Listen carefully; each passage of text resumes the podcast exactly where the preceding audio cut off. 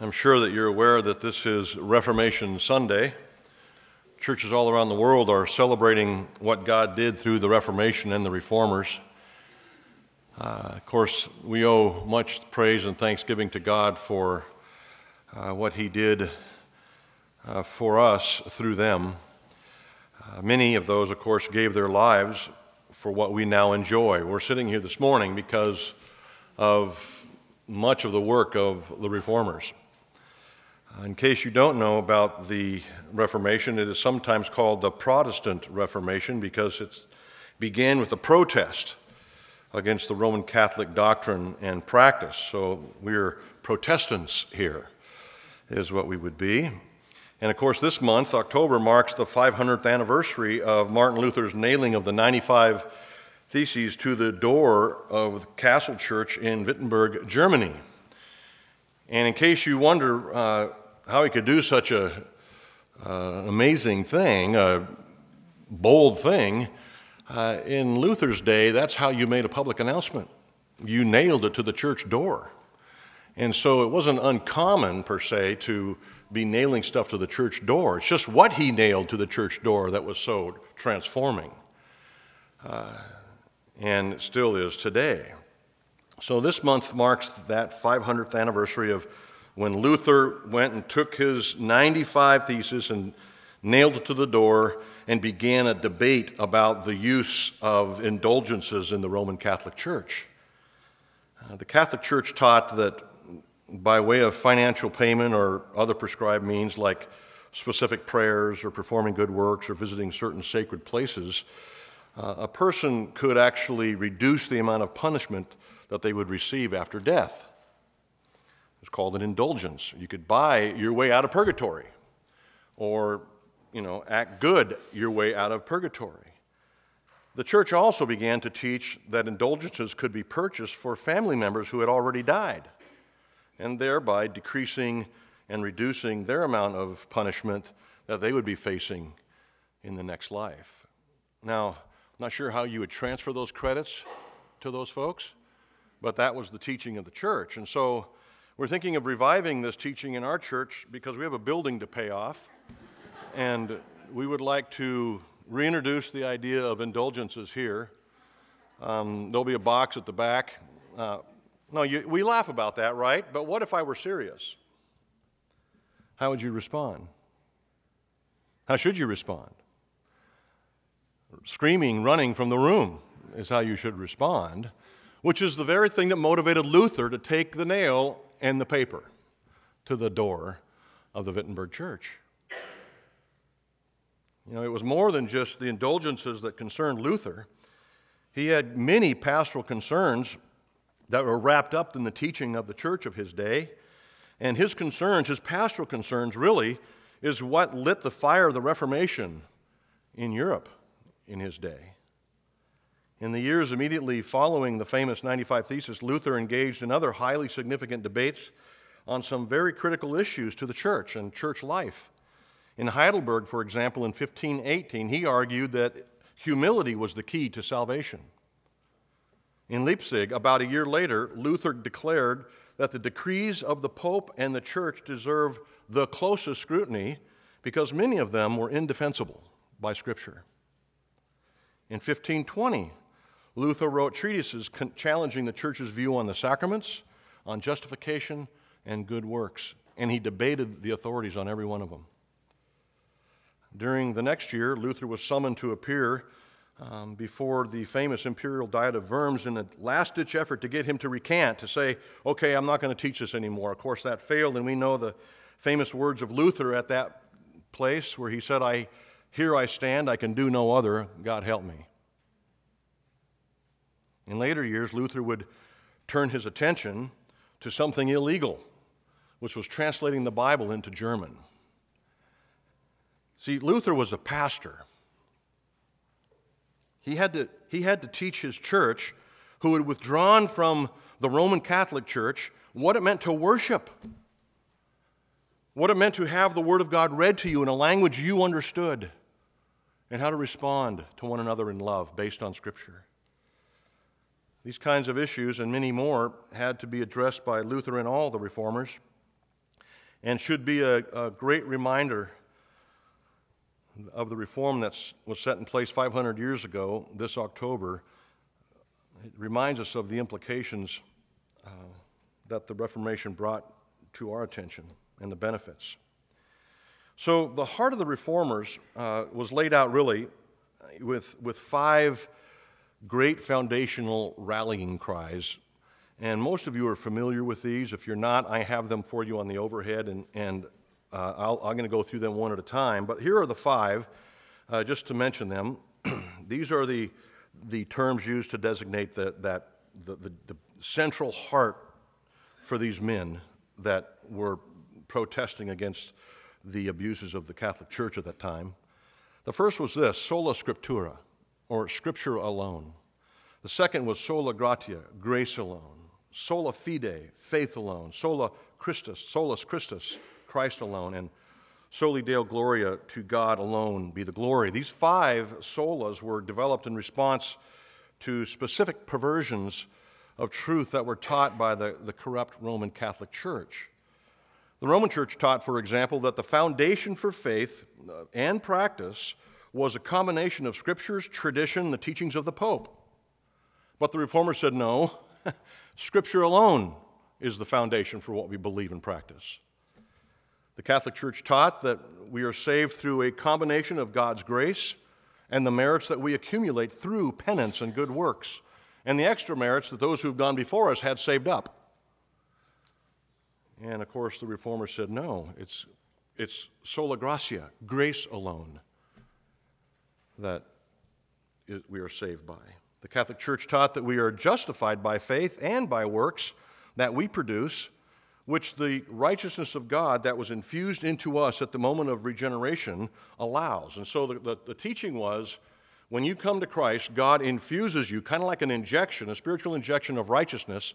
This injection allows you to act rightly, and those righteous acts, those things themselves, are what God took as your justification. That, that is a problem because the because of what we believe about whose righteousness we have. It's not our own, is it? It's the righteousness of Christ. And so they would say, no, it was, it was faith alone that justifies, faith in what Christ has done and his righteousness, sola fide. The Catholic Church also taught that, that we are saved by the merits of Christ and the merits of the saints, and that we approach God through Christ and the saints, and particularly Mary, who prayed for us and interceded for us. And again, the Reformers responded by saying, no, we are saved by the merits of Christ alone, solus Christus. The Catholic Church believed that what Martin Luther called to be a, they believed in a theology of glory. Um, by the way, you, you know that the song we sang this morning um, was penned by Luther, right? You're familiar with that. I hope you noticed that in uh, your liturgy this morning. But the Catholic Church believed Um, that in the theology of, of glory, Luther called it, in which the glory for a sinner's salvation was shared not just with God, but with Mary and the saints that had gone before us and the sinner themselves. And so the Reformers responded by saying, no, no, not at all. The only true gospel is that which gives all the glory to God alone, as, as is taught in the Scriptures. Sola Deo Gloria. A month ago, we received a, in case you, in case you think this is just uh, a lesson in history, uh, a month ago we received an invitation from two local churches in this town. And the opening line of this invitation says this: as you are well aware, this year marks the five hundredth anniversary of Martin Luther's posting of his ninety-five Theses, which initiated the Reformation. We are more aware that, more aware than ever, that the struggle of the sixteenth century is over. This is sent to us by a local Catholic church and a local Lutheran church. Friends, the struggle is not over, obviously. Today, the Catholic Church teaches these same essential doctrines, even though Catholics and Lutherans have tried to call a truce and are saying that they would like to let bygones be bygones. Why don't we just forget the Reformation, in essence, is what's being said. Um, unfortunately, many Protestant churches, including the Lutherans, have retreated to many of the same corruptions that existed in the medieval, medieval church. I think it's important for all Christians everywhere to reaffirm the five solas that I've just reviewed for you, uh, which inspired and actually gave energy to the Protestant Reformation. Each of these five solas are vital, but I believe that there is one of these solas that is more vital and stands above the rest, and it is this, sola scriptura. I believe all the other solas roll out of and come under sola scriptura. And since we are studying Psalm one nineteen, I think this fits very well into the claims of this unique chapter in Psalm one nineteen. So if you have a Bible, I want to encourage you to turn to Psalm one nineteen as we look into primarily the fourth verse. One thing that, that a commitment to the uniqueness of Scripture brings us is a realization that unless God initiates and reveals himself to us, we cannot know him. We can know nothing of faith, nothing of grace, nothing of Christ, unless God reveals it to us in his word. Thankfully, God has done just that. Not only has revealed, to, revealed himself to us in creation, like we heard read this morning, but more specifically, he has revealed to him, himself to us in the book. Now, the revelation that we see around us, the, the, the sky above and the earth beneath, is sufficient to communicate the existence of God, but not sufficient enough to save us. So it is actually the, the, the creation that we all experience actually is a condemning force over us spiritually. From time to time, I have a hard time sleeping, and so I wake up in the middle of the night for no known reason, and I grab my Kindle and I go out on our back porch and wrap up in a blanket and read a little bit and pray a little bit. And I'm regularly struck with the majesty of God as I look out into the night sky. I see beautiful stars and an occasional meteor and the moon and so forth. And I'm struck with the awesome God that we have. Without God's word, I would still be able to determine that there was a being greater than myself that had something to do with what I was looking at. But I would not know how to commune with him. You know, I might try all sorts of things that have been tried throughout human history. But until there is a special revelation from God in his word, in a language I can understand, I will have no means by which to commune with this God who I know is out there. Our only hope for understanding who he is and his benevolent nature is a more special revelation, uh, a, a A more specific revelation than the stars and the moon. We, we must have this special revelation or we cannot know Jesus. We cannot know that God became man to live perfectly and die in our place, aside from this special revelation. Unless we were told these things, we wouldn't know them. For example, in Luke two, "For unto you is born this day in the city of David a Savior, who is Christ the Lord." We would not know that otherwise. In Matthew chapter one, "She will bear a son, and you will call his name Jesus, for he will save his people from their sins." How would you know that otherwise? And I'm hoping to, to establish some sort of, of appreciation for the fact that you have a copy of this. How do we know that Jesus died for our sins, other than what is revealed to us in Scripture? John one twenty-nine, "The next day he saw Jesus coming toward him and said, 'Behold, the Lamb of God who takes away the sin of the world.'" This one, Jesus, he is the Lamb of God. He is the sacrifice. He is the substitute for me and my sin. I would not know that unless it was revealed. Paul told this to Timothy, "The saying is trustworthy and deserving of full acceptance, that Christ Jesus came into the world to save sinners, of whom I'm the foremost." This is why Jesus came. This is why God came from his celestial home to live with us, among us, to die, is so that he could save me, a sinner.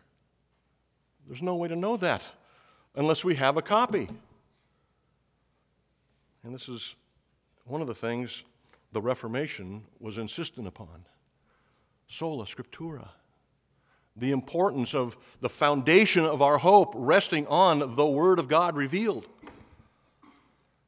You see, there is no hope of knowing the way to heaven or how we can have our sins forgiven apart from this Word. This was the heart of the Reformers. It is our only hope. It is, it is our only hope also because of, of man's sin.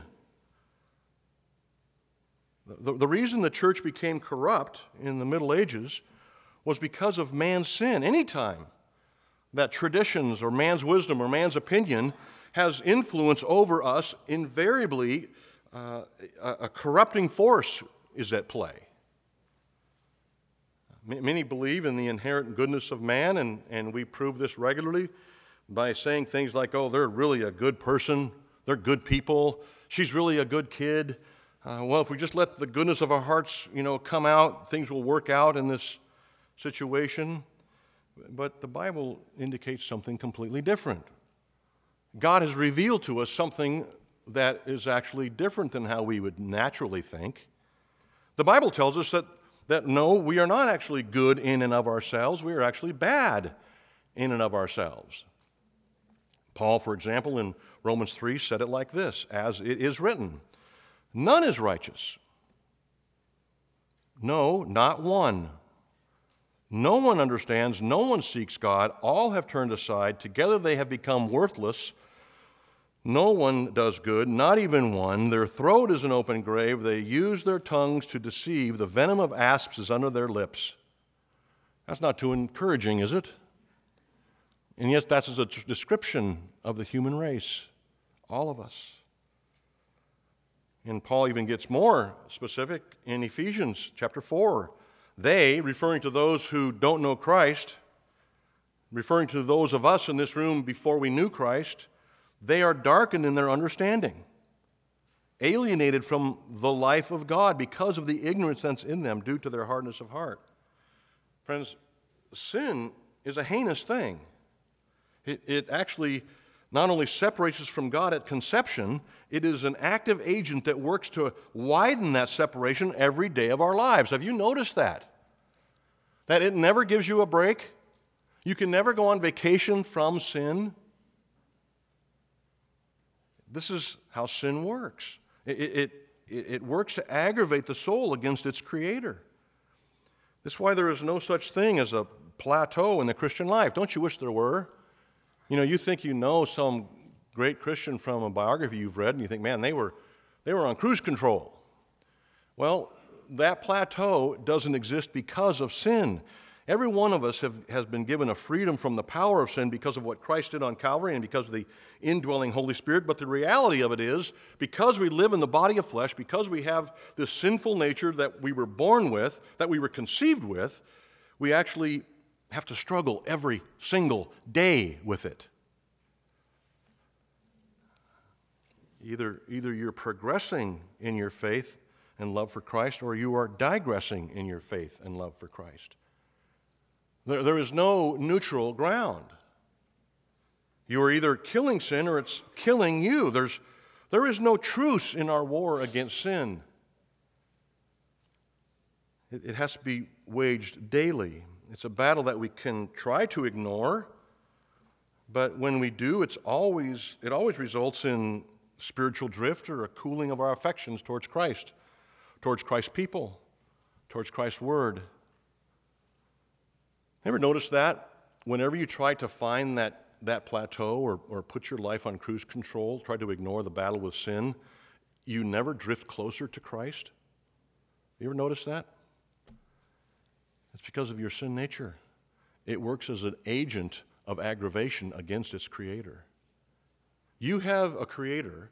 Sin gets involved and actively tries to separate you from your creator. It's at work when you're sleeping. That's how bad it is. This is why an intimate connection with other believers is so critical to your spiritual health and happiness. I can say that if you're not intimately connected to other believers with whom you regularly speak of Christ, you are spiritually vulnerable, and I would say your faith is tenuous at best. When we receive Jesus Christ, As Lord and Savior, we acknowledge the fact that our sin and rebellion is against God. We admit an active rejection of his rightful rule over us in exchange for ruling ourselves. Coming to Jesus really is to cast yourself humbly on Christ, begging his mercy, pleading his grace that he has actually promised to all who will come to him by faith. This is what happens when we receive Christ. But the corruption of the human heart is the reason for every failure in your life. The, the sin within is the reason that churches fall apart, families disintegrate, governments fail. Anytime that there is a relationship difficulty in your family, it is because of the sin in your heart, without exception. Every time our government legislates in a way that harms its people is because of the sin in the hearts of our legislators. Friends, every time a church implodes, every time there is a split or a leadership crisis in a local church, it is a direct result of sin, without exception. There has never been one sinless church split in the history of the church, ever. Um, you know, when we first planted Sun Valley Church, we were asked often why we split from Westside, our mother church, Westside Baptist. And we were constantly correcting language. And we had to remind people it wasn't a split. It wasn't a split. It was a strategic multiplication. And people laughed at that and said, oh, no, you, you know, seventy-five people, what went wrong over there? Well, it wasn't a split, actually. The, the, the leadership of Sun Valley Church believed that for the sake of the gospel, it would be strategic to take seventy-five of us and plant us in East Valley at the high school. Many of you were part of that. Many of you were not. But even in that church plant, I'm confident I have proof that it was not a sinless church plant because we were there. I was there. You see, the point of this is that if we as a human race would totally submit to God and his precepts, there would be no family struggle, there would be no crisis in our government, there would be no relational difficulties at your work, no church splits, no international wars, if we would just submit to God, all of us, at once. God's will for every institution, including the family, the church, the government, is plainly laid out in Scripture. And when we diverge from his standard, we suffer the consequences of going our own way. Which is why when we come to Psalm one nineteen, it makes more sense. Look at the first four verses. It says that happiness is reserved for those whose way is blameless, who walk in the law of the Lord. Happy are those who keep his testimonies and seek him with their whole heart and do no wrong but walk in his ways. He has commanded that his precepts be kept diligently, not because he can, but because he loves. You know, God, God has the authority, the right, the power to demand certain things of his creation. But he doesn't do it because he can. He commands these things because he loves. And he wants you to experience the happiness described here. Finally, it's because of God's word. Now, we say that, kind of, it just kind of rolls off the tongue, doesn't it? Because it's God's word. But I want to emphasize it by making this point A the same as the third point. It's God's word. It is not just God's word, it's God's word. Look at verse four. You have commanded your precepts to be kept diligently. And what's the first word in that sentence? You. It is emphasized for a reason. It is his commandment, his precept, his word that we're discussing. It isn't some man-made idea that we're talking about. It isn't Pastor John's idea, or your small group leader's idea, or any some any popular Christian speaker or author you choose. It's, it's not man's idea that's on the table. It's God's idea. This book is His word, not man's. You know, man-made ideas may be helpful. Many of them are. But God's ideas are necessary. They're necessary for our spiritual well-being and personal happiness. And this is why we strive week after week to open the book here at Sun Valley, explain and apply its meaning. We want you to encounter God here and His word, His ideas. Paul said this to Titus in his second chapter, "Declare these things, exhort and rebuke with all authority, let no one disregard you." What was Paul saying? Declare these things and exhort and rebuke with all authority? Was it Titus's authority? Was it Paul's authority? No, it's God's authority. Friends, because Titus had the word of God, he could preach it without fear. We can speak the word of God here with all authority. We don't, we don't have to cringe or feel embarrassed when we're speaking God's word because it might offend our hearers. If we truly believe that, that God is faithful and that this is His word, we can teach it with all authority, believing that He is building His church, whether or not the people like what they're hearing. I mean, no one likes to hear that they're a loser, right? And yet, the Bible clearly communicates that we are. And how is it that we're losers?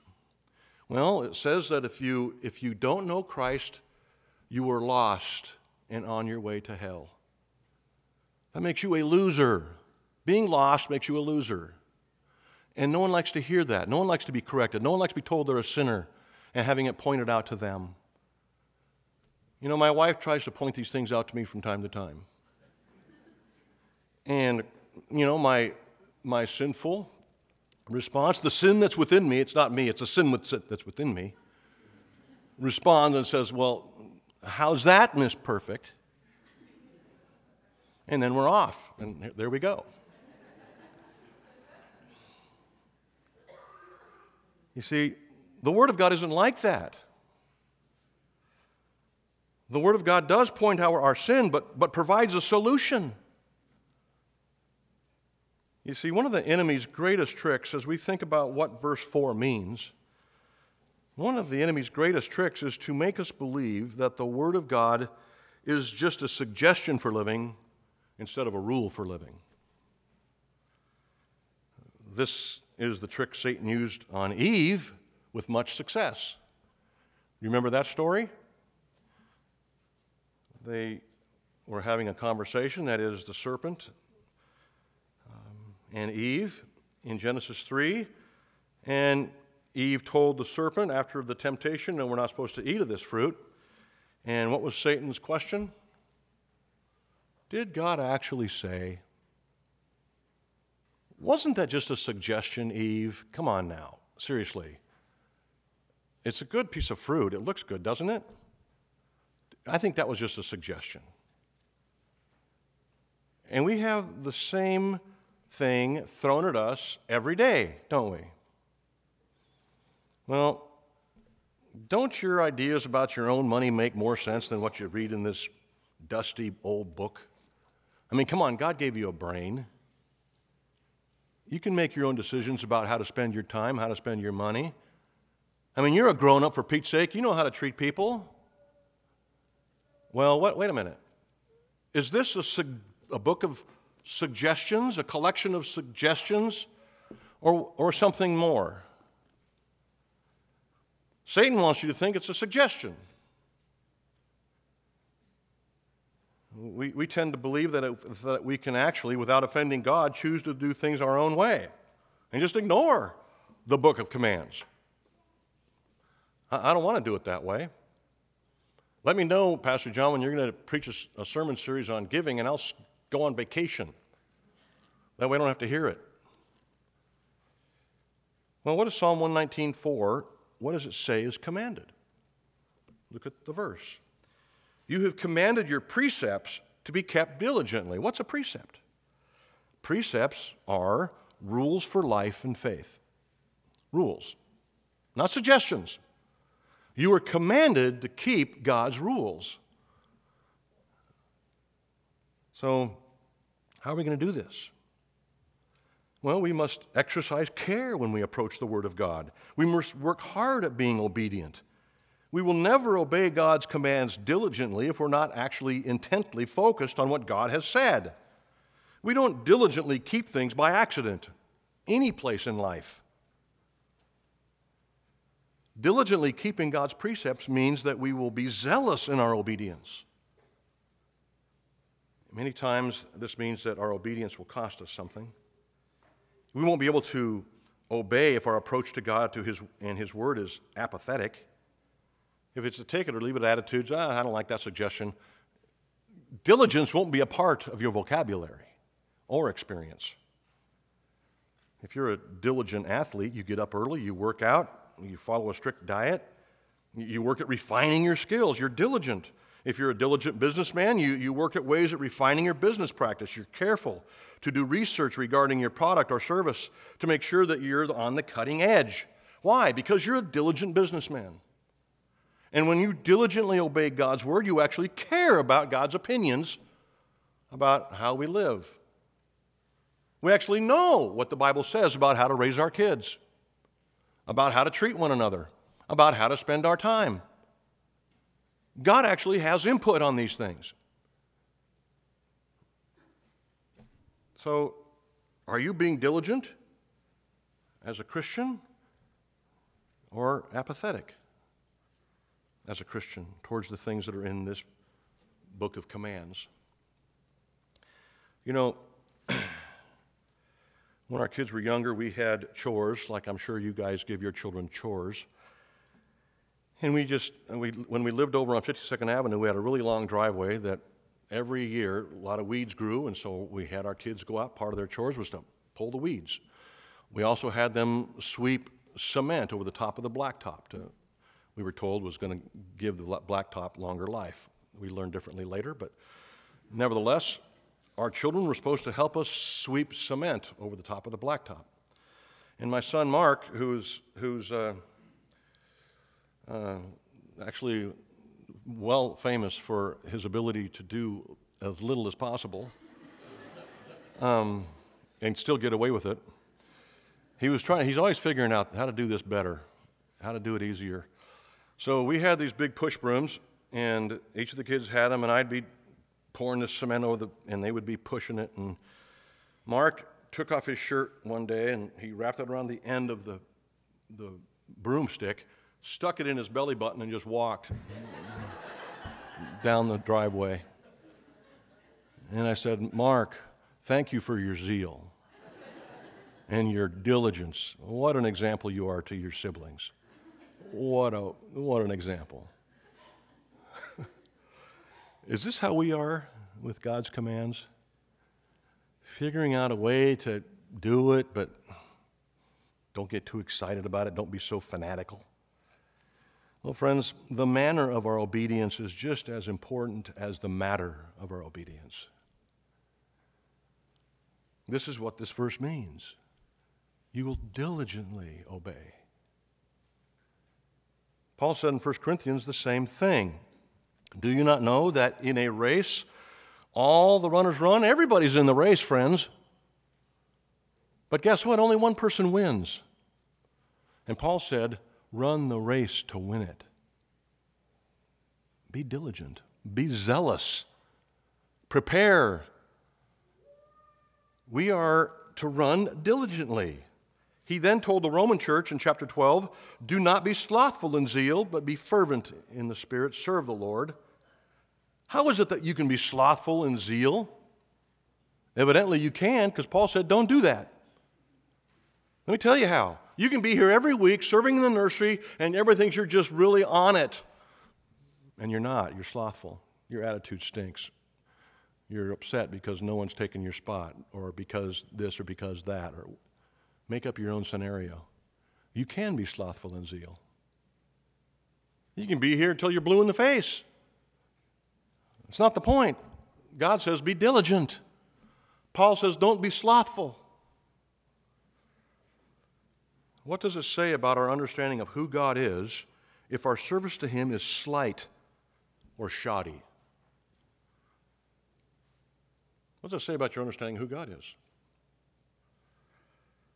By obeying him diligently, it brings great assurance of faith to our souls and gives evidence of the presence of the Holy Spirit.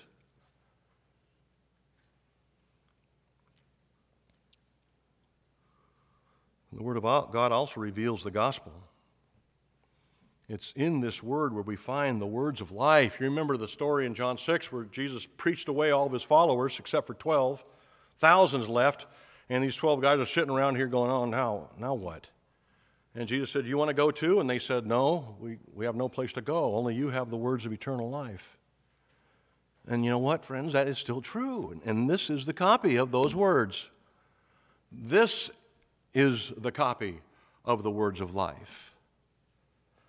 Paul told Timothy in Second Timothy three, from childhood you have been acquainted with the sacred writings, the scriptures, these things, which are able to make you wise for salvation through faith in Jesus Christ. Friends, we have here a copy of the gospel. That which saves us, that which makes us right with God, that which deals with our sin and rebellion, we have a copy of it right here. We know exactly what it is. But I want to help you connect the idea between God's commands or laws and the gospel. And to do that, I want you to think with me just for a second. You know, in, in evangelical uh, Protestantism, we really want to make a separation between law and gospel. Talk about it all the time. Oh, don't, oh, don't talk about that. That's law. That's law. You know, what's the Bible say here? Let me ask you a question and see if this might help you clarify things. Are we required to keep any of God's laws to be saved? Be careful how you answer it. Are you required to obey any of God's laws to be saved? Well, let me read a Bible verse for you. First John, written by a guy who knew Jesus pretty well, said this, and this is his commandment, law, that we believe in the name of Jesus, his Son, and love one another just as he has commanded us. Friends, you cannot be saved unless you obey the command to believe. It's not just me and Jesus on the mountainside. There is actually a requirement. You must believe in Jesus Christ. That is a command. The gospel is a command, which is why those who reject it and, and refuse to obey the gospel are rejecting God personally. Well, I believe in God, but I just don't believe this gospel stuff. No, you don't. So what does belief in Jesus look like? And this is where Scripture comes in so handy. Uh, this is why sola scriptura is so important, not only to the Reformers, but to us. What does belief in Jesus look like? What is the foundation of our belief system revealed in Scripture? Jesus said it himself. He tells us in Scripture what it means to believe in him. And so we ought to know that. Does believing in Jesus mean more than believing that Jesus existed?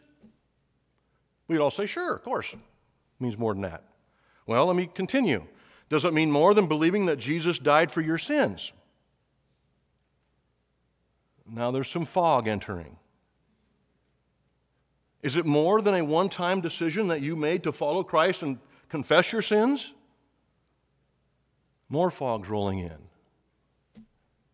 What does it mean to believe in Jesus? Well, let me tell you what that means from the words of Jesus. What did he say? You must deny yourself and take up your cross once in your life. Is that what he said? What did he say?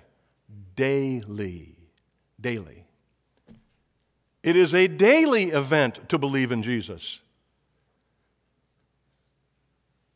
He said in Luke fifteen, if you're going to follow me, you must prioritize me above everything in your life, above father, mother, brother, sister, houses, lands. I must be above them all, or you, you're not believing in me. You're not following me. You remember the rich young ruler who came to Jesus in Matthew nineteen? He said, Lord, I've done all these things. I obey the law. I'm, I'm just, a, I'm really a good guy. What else do I lack? What, what, what's, what's, I'm missing something. And Jesus said, take everything you own, and it was a lot, sell it and give it to the poor. You see, Jesus could care less if this guy was a strict legalist. And on top of that, he could care less about the man's money, because he didn't say, like so many uh, televangelists say today, sell your stuff and give me the money. He says, sell your stuff and give your money to the poor. He could care less about the guy's money. He could care less about the guy's legalistic righteousness. He wanted the whole, the whole heart of this man, not half of it, not the most of it, all of it. This is what Jesus said it meant to believe in him. The Apostle Paul understood what Jesus meant. In his exposition of the gospel in Romans, his letter to the Roman church, he laid out the gospel in detail, exactly what it meant to believe in Jesus. And then he gets to chapter twelve and says, this is how this works out in your life. This is, this is the result of really, truly believing in Jesus. He said this, I appeal to you, therefore, brothers, by the mercies of God, based on the gospel, is what he's saying. Present your bodies as a living sacrifice, holy and acceptable to God. Your whole life is on the altar, is Paul, what Paul said, what it means to believe in Jesus. See, see, part of our diligent obedience is daily sacrifice. It's placing ourselves on God's altar for his purposes in whatever circumstances we find ourselves. Home, work, school, on the road, driving, everything is on the altar. And when you fail, which you will before you get home today, you remember the grace of God and you access it through confession and repentance and chasing the promise given to us by Jesus himself. See, we place ourselves at God's disposal. That's what it means to believe in Jesus. Clarifying this point to the Corinthian church, who needed clarification, Paul said this, or do you not know that your body is a temple of the Holy Spirit within you, whom you have from God? You, listen closely, Sun Valley, you are not your own. You, speaking to the Christian, you have been bought with a price. So glorify God with your body. Everything, friend, is on the altar. You are a living sacrifice, daily taking up your cross and following him. You see, gospel obedience falls under the command. God requires us to keep all his precepts, most importantly, the gospel, diligently.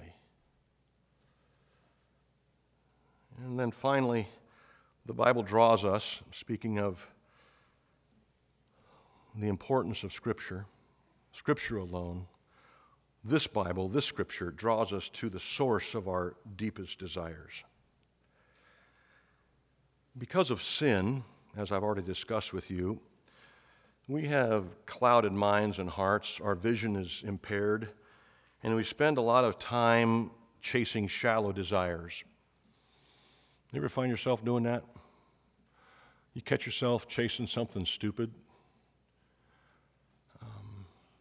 You see, sin convinces us that, that things less than Christ are really good and really important and worthwhile. But it isn't until the Holy Spirit lifts this fog from our spiritual eyes that we actually see our deepest and truest desires right here in front of us in the Scriptures. Christ revealed, full of glory. You know, we chase, we chase money thinking that it will satisfy when our Creator, when Jesus himself has repeatedly told us that we will never find happiness or satisfaction in that pursuit. We chase the approval of men when Jesus, our Creator, repeatedly tells us that the approval of men vacillates in and out, up and down, but the approval of God is the only important thing, and it's sure and eternal and unchanging. See, the, the Bible, when read through the lens of the Holy Spirit, with the illuminating power of the Holy Spirit, when the Bible read in that context is read by the believer, we all of a sudden see here in front of us our deepest desires manifest. So the Holy Spirit is at work in all of us who believe. It draws us Godward. It draws us to God's people and into His Word, and assures us of His love and His forgiveness found in Christ. Sola Scriptura. Pray with me. Father, Son, and Holy Spirit,